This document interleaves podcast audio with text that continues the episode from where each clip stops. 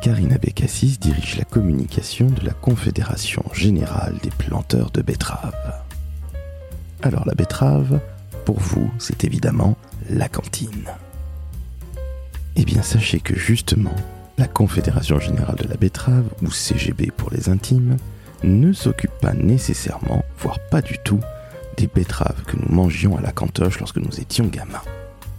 Bien au contraire, nous parlons de betteraves à sucre, mais aussi d'éthanol et plus récemment de gel hydroalcoolique.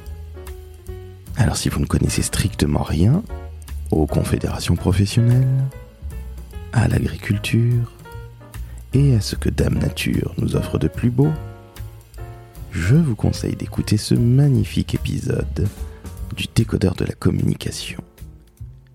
Vous allez découvrir le parcours et les convictions d'une femme qui, comme elle le dit très justement, est passée des guitares au terroir. Les guitares, c'est très simple. Dans une première vie, Karine a été chef de produit dans une maison de disques. Et puis, par le plus grand des hasards, après être entrée dans une agence de communication américaine, elle découvre l'agriculture. Alors oui, c'est un épisode du décodeur qui sort un tout petit peu du lot, mais justement, Karine est une femme absolument passionnante. Je suis Laurent François, fondateur et dirigeant de l'agence Maverick, et je vous souhaite une très très belle écoute de ce nouvel épisode du décodeur de la communication.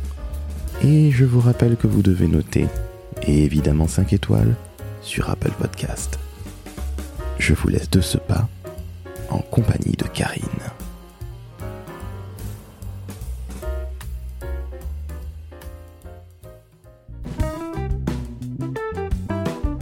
Le décodeur de la communication, un podcast de l'agence Maverick.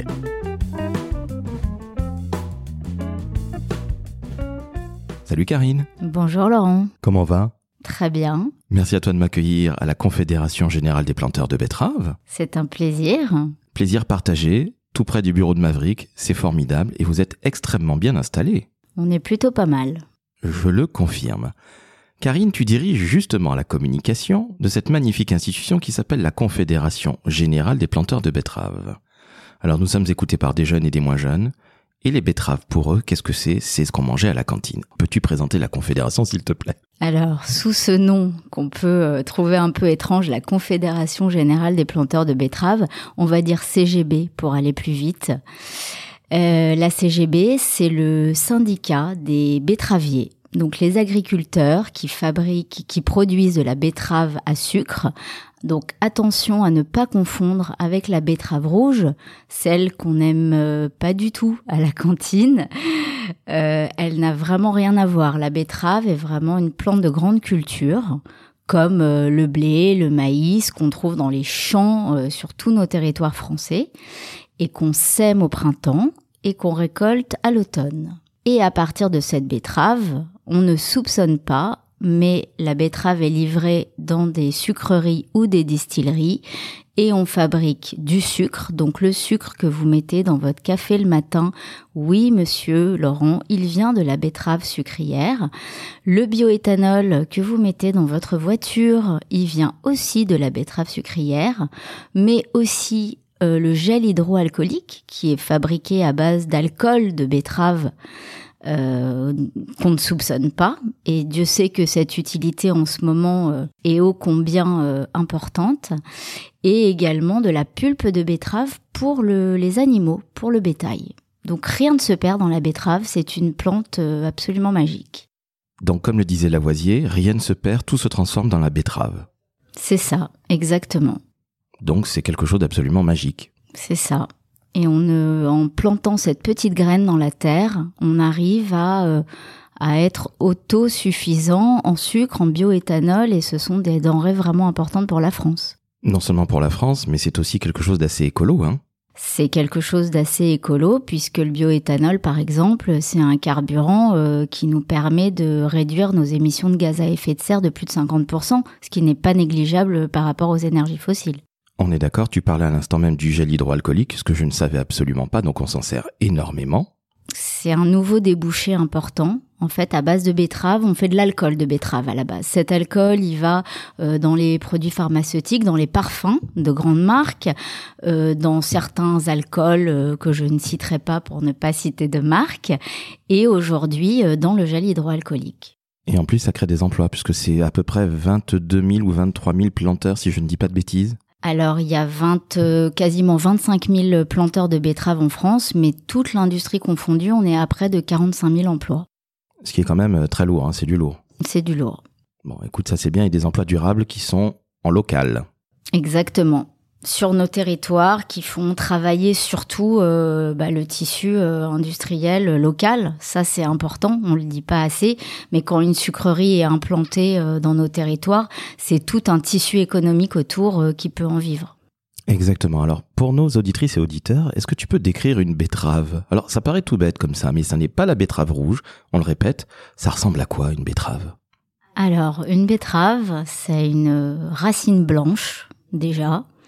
Donc une racine blanche et des feuilles vertes. Donc en fait, quand on est en voiture et qu'on passe le long des champs, on ne va voir que les feuilles vertes, puisque toute la racine est immergée dans la terre. Et, euh, et on la confond parfois de loin avec une laitue, si je puis dire, parce qu'on voit du vert finalement. Mais en fait, quand on va récolter la betterave, on va sortir la betterave de terre et on ne va livrer qu'à à l'usine que la racine blanche en coupant les feuilles. Et c'est dans cette racine blanche qu'on a toute la, tout le sucre, en fait. C'est gros ? Oh, c'est pas très gros, non. Ça fait euh, entre, oh, allez, une dizaine de centimètres. D'accord, donc c'est comme, en fait, une sorte de carotte, mais blanche, hein. Mais plus gros qu'une carotte, quand même. Plus gros qu'une carotte, donc ouais. Une sorte de navet. Entre la carotte et le navet. Écoute, merci pour ces précisions qui sont absolument fondamentales. Mais je pense qu'aucun de nos auditeurs n'aurait compris ce que c'était. Alors, j'invite quand même les auditeurs à se rendre sur notre site internet, c g b tiret france point f r, euh, particulièrement sur la page de Miss Better, pour voir déjà à quoi ressemble une betterave et puis pour en savoir plus sur la betterave et tous ses débouchés. Alors, je peux témoigner que je suis fan de Miss Better sur Facebook depuis plusieurs années. Euh, Miss Better cartonne. Elle a vraiment ses fans au, le plus, les plus authentiques. Et ma et fille... Qui est Miss Better ? Alors, Miss Better, c'est justement une sorte de petite mascotte que vous avez créée il y a quelques années, qui porte vos campagnes. Et je te laisse en parler avec beaucoup plus de talent que moi, bien sûr. Tu l'as déjà très bien décrite. Euh, c'est une petite mascotte qu'on a créée, euh, oui, il y a presque dix ans maintenant, et, euh, et qui fait un carton sur les réseaux sociaux parce que grâce à Miss Better, on a réussi à parler de la betterave, quand même euh, à la base euh, une culture dont personne ne connaissait euh, l'existence. Enfin, personne, j'exagère un peu, mais c'était vraiment une manière euh, ludique, pédagogique, voire humoristique de parler de cette plante de grande culture. Justement, Karine, tu parlais à l'instant même de Miss Better. Est-ce que c'est toi qui es à l'origine de cette mascotte magnifique qui cartonne depuis dix ans ? Je suis à l'origine de cette mascotte parce que quand je suis arrivée à la C G B, euh, j'avais vraiment besoin d'un, d'un socle de communication pour euh, justement parler de la betterave. J'ai quand même réussi, on va dire, à faire prendre à la C G B le virage grand public, de la communication beaucoup plus grand public. La C G B restait assez timide sur ce, dans ce domaine-là. Et grâce à Miss Better, on a pu toucher des publics beaucoup plus larges, et notamment des jeunes, parce que c'était la cible, parce que demain, ce sont eux qui vont rouler au bioéthanol, ce sont eux qui vont consommer du sucre avec... Euh, toute la, la responsabilité qu'il faut aussi pour consommer du sucre. Le sucre est beaucoup décrié en ce moment, mais c'est un produit euh, plaisir euh, quand même. Faire un gâteau à la maison avec du sucre, c'est important et il faut savoir le consommer euh, aussi euh, raisonnablement. Alors justement, on va parler des publics de la C G B, parce que là tu parles du grand public, si je puis dire, y compris des jeunes, mais la C G B, comme tous les syndicats professionnels, parle avant tout à des agriculteurs et ses parties prenantes. C'est bien ça ? Exactement. Euh, essentiellement à nos adhérents, donc des agriculteurs qui produisent de la betterave à sucre. Et la C G B a pour rôle de euh, défendre leurs intérêts, promouvoir la betterave et faire en sorte que la betterave euh, trouve toujours sa place euh, au sein de l'assolement de l'agriculture française.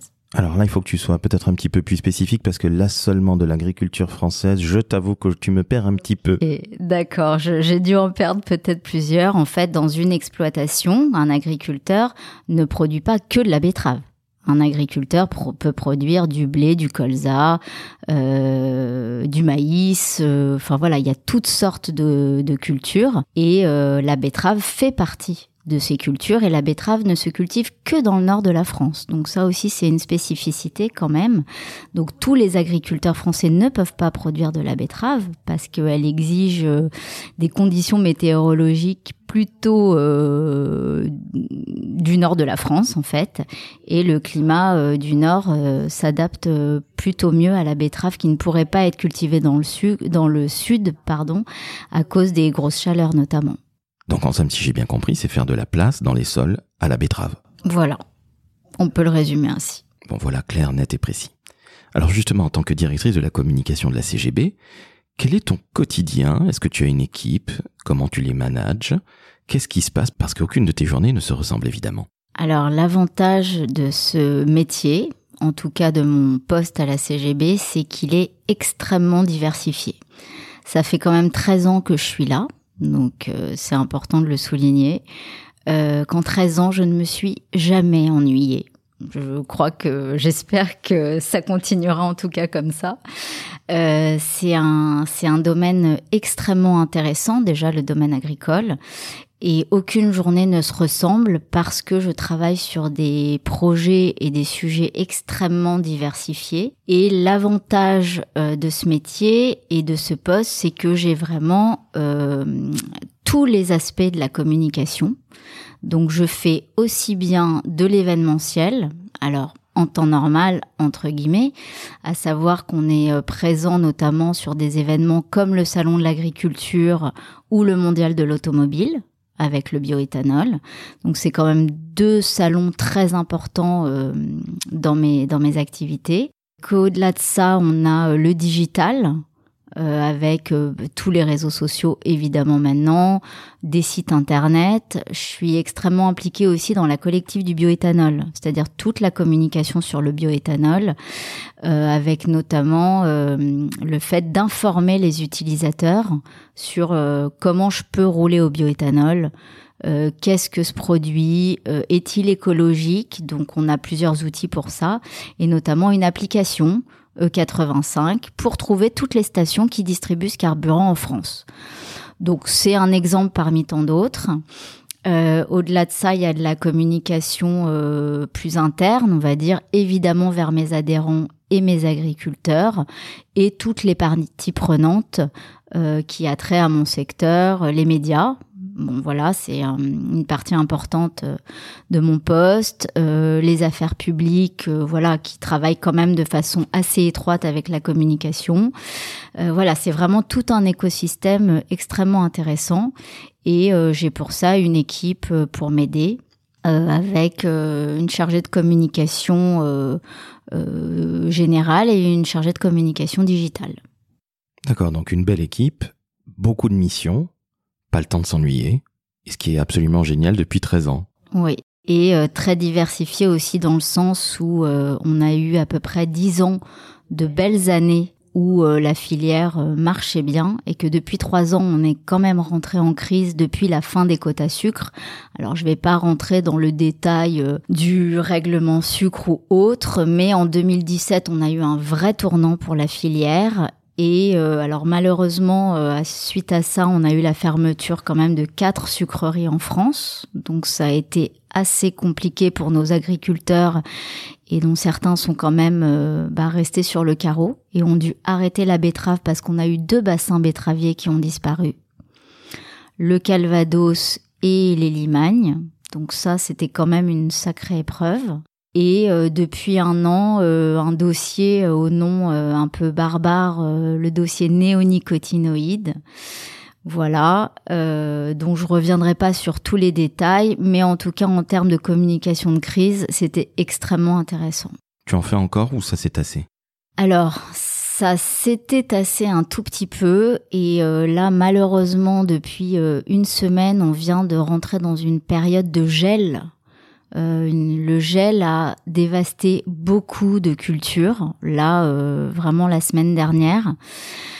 Donc après différents épisodes, donc euh, la jaunisse sur betterave l'année dernière, euh, la sécheresse, euh, bah maintenant on, il nous manquait plus que le gel pour encore abîmer euh, potentiellement la récolte. Donc on va rentrer dans une nouvelle période assez compliquée. C'est compliqué évidemment pour la filière, toutes les parties prenantes et bien évidemment les agriculteurs. Mais est-ce qu'en tant que communicante, c'est pas des grands moments d'adrénaline ces périodes de crise ? Alors adrénaline, euh, oui, parce que on travaille bien dans l'urgence. Enfin, moi, personnellement, je travaille bien dans, dans l'urgence ou dans la crise. Je trouve ça stimulant parce que notre but ultime, c'est d'aider nos agriculteurs, en fait, de leur apporter toutes les solutions possibles euh, pour les sortir d'une situation difficile. Donc, c'est vraiment cet objectif-là. Quand on a cet objectif d'aider, euh, c'est vraiment beaucoup plus stimulant, on va dire.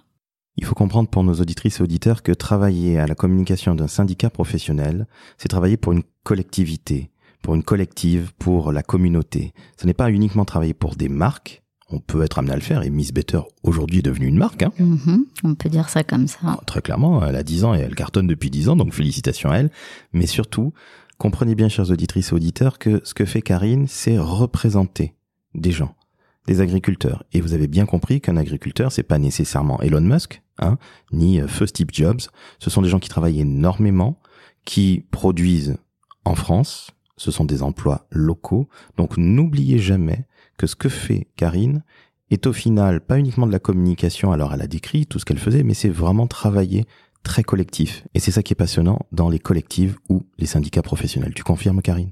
Je confirme d'autant plus que dans le monde agricole, la grande particularité, la grande particularité, c'est que c'est vraiment de l'humain. On travaille pour des hommes et des femmes qui ont un métier très noble. Alors moi, c'est ma conviction personnelle, euh, mais c'est, comme tu le disais très justement, ces agriculteurs travaillent énormément et ont un métier euh, pas facile. Euh, ils se lèvent tôt, euh, ils travaillent un peu à n'importe quelle heure en fonction de la météo, en fonction de, de tellement de paramètres qui sont importants euh, et qu'il faut jamais oublier que c'est grâce à eux euh, qu'on peut manger. Ils ont comme mission de nourrir la population et Dieu sait que ça, c'est une mission euh, ô combien euh, précieuse. De plus en plus complexe également parce que les Français ont tendance à se méfier de ce qu'ils ont dans leur assiette ou dans leur euh, café. Surtout dans leur assiette. Ils ne devraient pas, parce que j'ai quand même envie de marteler que l'agriculture française est la plus sûre et la plus durable au monde. Et ça, on ne le dit pas assez. Euh, il ne faut pas avoir cette méfiance ni envers nos agriculteurs, ni envers notre industrie agroalimentaire. Alors, comme toute industrie, évidemment, euh, rien n'est parfait. Mais si on compare avec d'autres pays, Euh, la France est quand même vraiment euh, euh, un patrimoine à ce niveau-là qui est euh, extrêmement précieux. Un patrimoine qui est d'autant plus précieux que ton syndicat fête ses cent ans cette année. Exactement. cent ans pour la C G B, sachant que la betterave sucrière, elle, a un peu plus de deux cents ans. Elle a été installée en France grâce à Napoléon en dix-huit cent onze. Qui a préféré pouvoir produire de la betterave en France plutôt que de dépendre euh, du sucre de canne qui venait euh, des pays étrangers. Karine, tu travailles pour une confédération de professionnels. Cela veut dire qu'il y a un conseil d'administration, des agriculteurs, des betteraviers, et ces gens sont amenés à travailler avec toi ou te demandent peut-être de faire des choses en termes de communication. Comment ça se passe avec ces personnes qui siègent au conseil d'administration, qu'on appelle aussi des élus ? Alors, ce conseil d'administration est composé effectivement uniquement de betteraviers, donc venant de tous les territoires euh, qui produisent de la betterave. Euh, c'est passionnant de travailler avec euh, ces personnes parce que euh, ils connaissent déjà évidemment tellement bien leur métier, mais au-delà de ça, ils sont très preneurs euh, de, de conseils et d'infos sur la communication, parce que pour eux, la communication est le nerf de la guerre. Et ça, ils l'ont bien compris.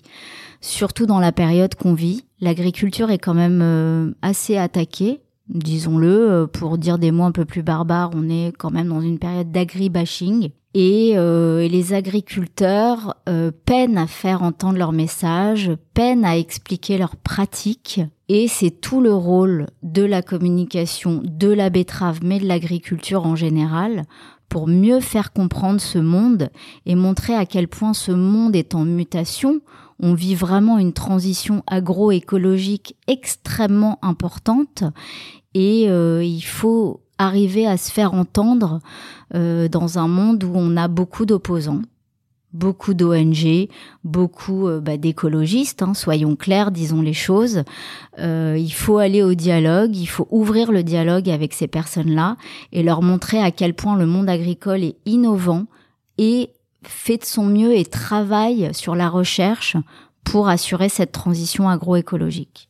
On est bien d'accord qu'on est souvent aujourd'hui dans un monde un peu manichéen, mais que justement, avec l'agriculture, il n'y a pas les mauvais agriculteurs versus les bons écolos et vice-versa. Justement, ces parties prenantes, ces publics doivent discuter ensemble. Exactement. Je pense que le dialogue est la base de tout. Euh, on a tendance à cataloguer beaucoup de choses. Alors, on nous parle énormément de l'agriculture bio, certes, qui est une agriculture, mais qu'on ne doit opposer à aucun moment à l'agriculture conventionnelle. Les deux sont totalement complémentaires et on ne pourra pas faire avec ou que l'une ou que l'autre, et que le monde agricole doit être un tout et surtout pas euh, segmenter ces, ces différents modes de production. Nous sommes tout à fait d'accord. Je reviens à la communication avec euh, les gens du conseil d'administration, tes élus. Ce sont des gens de terre, ce sont des gens de terrain. J'imagine que pour toi, ça doit être un sacré challenge de leur faire passer parfois des messages qui sont peut-être entre guillemets un peu parisiens, un peu bobos, alors que eux, ils ont les pieds euh, dans la terre tous les jours. Et justement, ça doit être absolument passionnant de confronter les idées. Bah, c'est d'autant plus passionnant que, comme tu dis, euh, eux ont souvent euh, les bottes dans la terre et moi, euh, plutôt des talons aiguilles euh, à Paris. Certes, c'est deux mondes, mais ça m'empêche en aucun cas, moi aussi, de chausser mes bottes et d'aller sur le terrain et d'aller les rencontrer et d'aller discuter avec eux. Euh, pour moi, c'est vraiment euh, essentiel de me nourrir de tout ce qu'ils ont euh, à, à me dire, à m'apprendre, à me faire découvrir. Et c'est vraiment là-dessus qu'il faut essayer, justement, ce fameux pont avec le grand public, essayer de communiquer sur ces pratiques et sur leur envie de, de mieux faire connaître ce métier qui est pas assez connu, qui est peut-être trop critiqué par certains moments. Ça me tient à cœur vraiment de pouvoir du coup expliquer euh, leur métier, leurs pratiques, et mon rôle à moi aussi, c'est aussi justement de faire un peu ce pont entre ce qu'ils me communiquent eux et moi savoir le transmettre à d'autres publics. Le traduire en somme. Le traduire et dans des mots euh, compréhensibles de tous. Évidemment, parce que je rappelle à nos auditrices et auditeurs que l'agriculture, c'est pas uniquement l'amour est dans le pré. Je n'ai rien contre cette émission, bien au contraire, mais la vie d'un agriculteur ou d'une agricultrice, c'est quand même une vie de dix-huit heures ou dix-neuf heures de boulot par jour quasiment. C'est difficile et vous imaginez bien qu'ils ne gagnent pas un milliard d'euros par an. Donc, il faut comprendre. Et je voudrais vous le faire comprendre à vous qui êtes plus jeunes, qui ne connaissez pas nécessairement l'agriculture, que c'est pas uniquement ce qu'il y a derrière, ou dans votre assiette plus exactement, ce sont aussi justement derrière des femmes et des hommes qui se battent. Et là, on est en train de discuter avec Karine qui défend magnifiquement bien les betteraviers, et c'est un vrai plaisir. Alors, justement Karine, je vais te poser une petite question, toute bête. Tu parles tellement bien des betteraviers, est-ce que tu viens de l'agriculture? Est-ce que tu as des parents ou des grands-parents dans l'agriculture ou pas du tout? Alors, pas du tout. Je ne suis pas du tout issue du milieu agricole. Euh, pour moi, c'est une euh, tellement belle découverte. Je suis née en région parisienne. Je n'avais euh, jamais mis les pieds dans un champ de betteraves, euh, en tout cas euh, avant de travailler dans le monde agricole. Et, euh, et c'est un monde extrêmement intéressant. Et pour nos auditeurs, justement, si j'ai vraiment un message à leur faire passer, c'est de s'intéresser à des secteurs qu'on ne soupçonne pas. On est souvent attiré par des secteurs euh, un peu plus euh, flamboyants ou paillettes, on va dire. Pour revenir un peu sur mon parcours, euh, j'ai commencé dans le disque, donc euh, le, la marche a été assez grande entre le monde du disque et le monde agricole. Et vraiment, j'invite les auditeurs, euh, aussi jeunes euh, soient-ils, à s'intéresser à des secteurs euh, qui parfois ne semblent pas comme ça, vu de loin, euh, attrayant. Et pourtant, Dieu sait que derrière, euh, il y a de nombreuses pépites à découvrir. Alors, on revient sur ton parcours. Tu commences dans l'industrie musicale où tu es chef de produit chez V deux Musique. Exactement. Et comment tu arrives dans le monde de l'agriculture ? Alors, je suis quand même passée entre-temps par une agence de communication, une agence américaine qui s'appelle Fleishman Hillard, euh, sur, pour laquelle j'ai travaillé sur de, de nombreux budgets très différents, euh, aussi bien euh, tourisme que médical, euh, que réseau et télécom. Enfin voilà, j'ai fait un petit peu de tout. Et après cette agence, j'ai mis un premier pied dans l'agriculture en travaillant pour euh, l'interprofession du lait. Donc, ça a été mes premiers pas en agriculture en m'occupant des relations presse du C N I E L. C'est au travers, finalement, de cette agence euh, américaine que tu découvres, au travers des nombreux clients que tu gères, tu découvres l'agriculture, c'est bien ça ? Alors, j'ai découvert l'agriculture parce que j'ai eu un client qui était une, associ- une association de grandes maisons de vin du monde, l'association Primum Familia Evini, que je cite et que je salue d'ailleurs. Et ça a été un projet passionnant qui m'a mis ce premier pied dans le terroir. Et là, je me suis dit, ah oui, le côté euh, agricole, c'est, c'est vraiment sympa. Donc, t'es passé des guitares au terroir. Exactement. Et ça rime. Exactement. Écoute, c'est génial. Et ça fait maintenant treize ans que tu es à la Confédération des Betteraviers, que tu diriges la communication. Je vais te poser une question qui n'est pas du tout piège. Quelle est la campagne de communication dont tu es la plus fière ? Alors, j'ai deux réponses en fait. Euh, la première, évidemment, c'est Miss Better.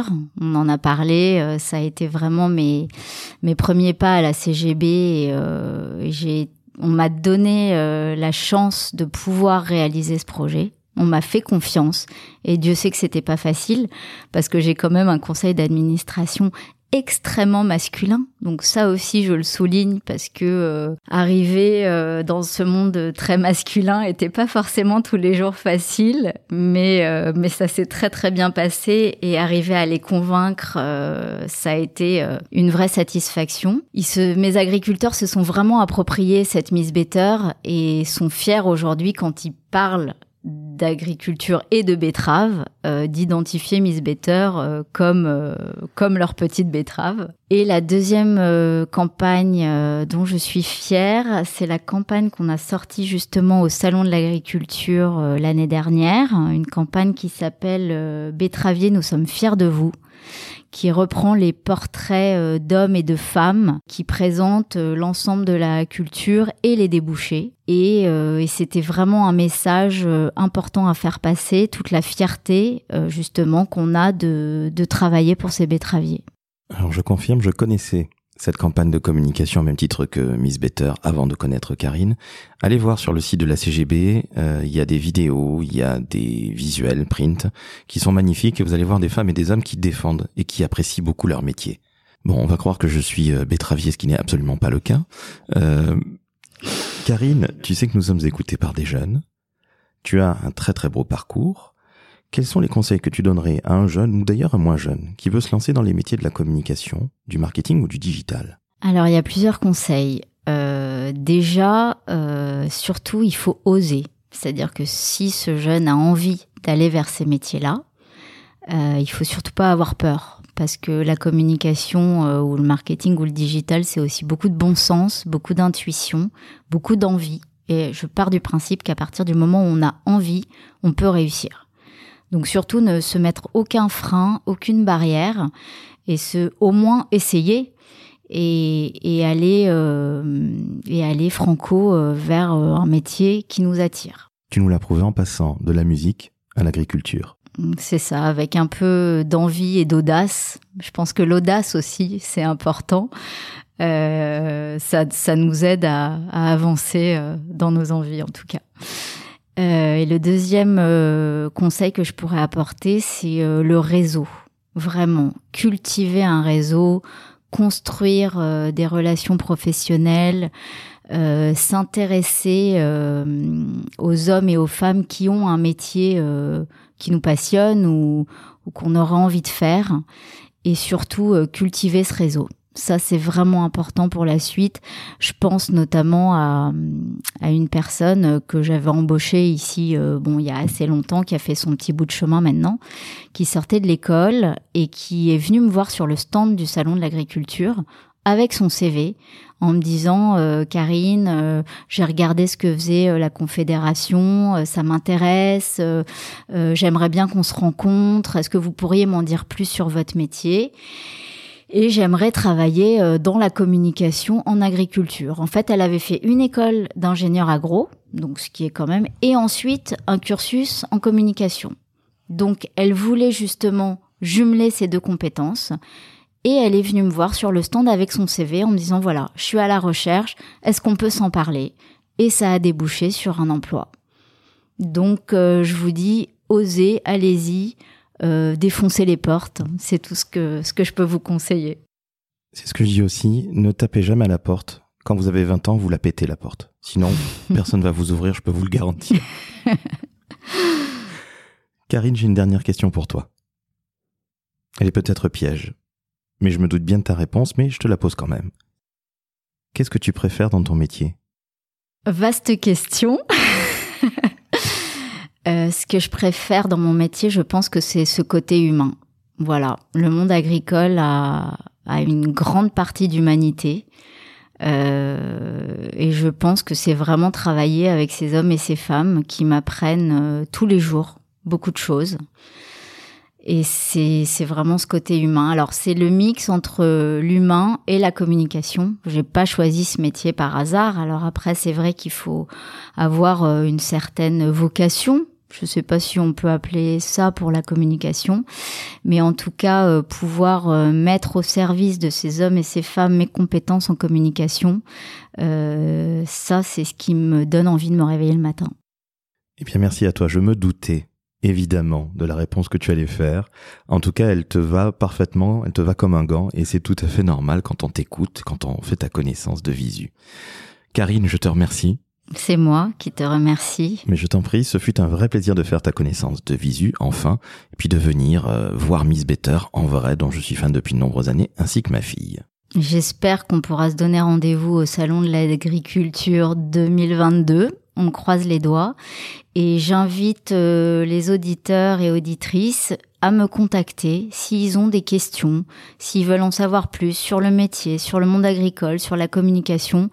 Euh, je, je suis là pour euh, voilà, conseiller ces jeunes. Euh, c'est, ce serait vraiment un plaisir pour moi de, de partager ces expériences.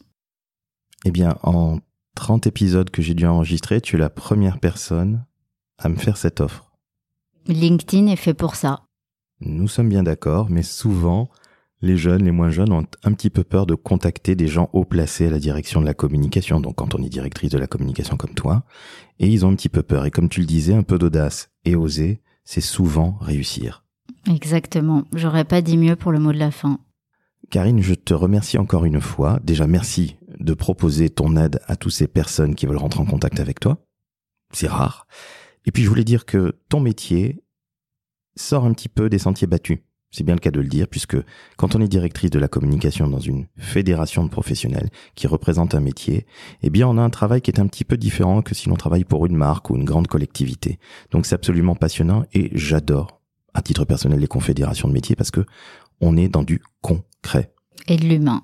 Exactement, parce que au final, ceux qu'on appelle les élus, c'est-à-dire les gens qui siègent au conseil d'administration, sont des femmes et des hommes qui se battent pour leur métier et il n'y a rien de plus beau. Complètement. Je te remercie encore une fois, ça doit être au moins la douzième fois.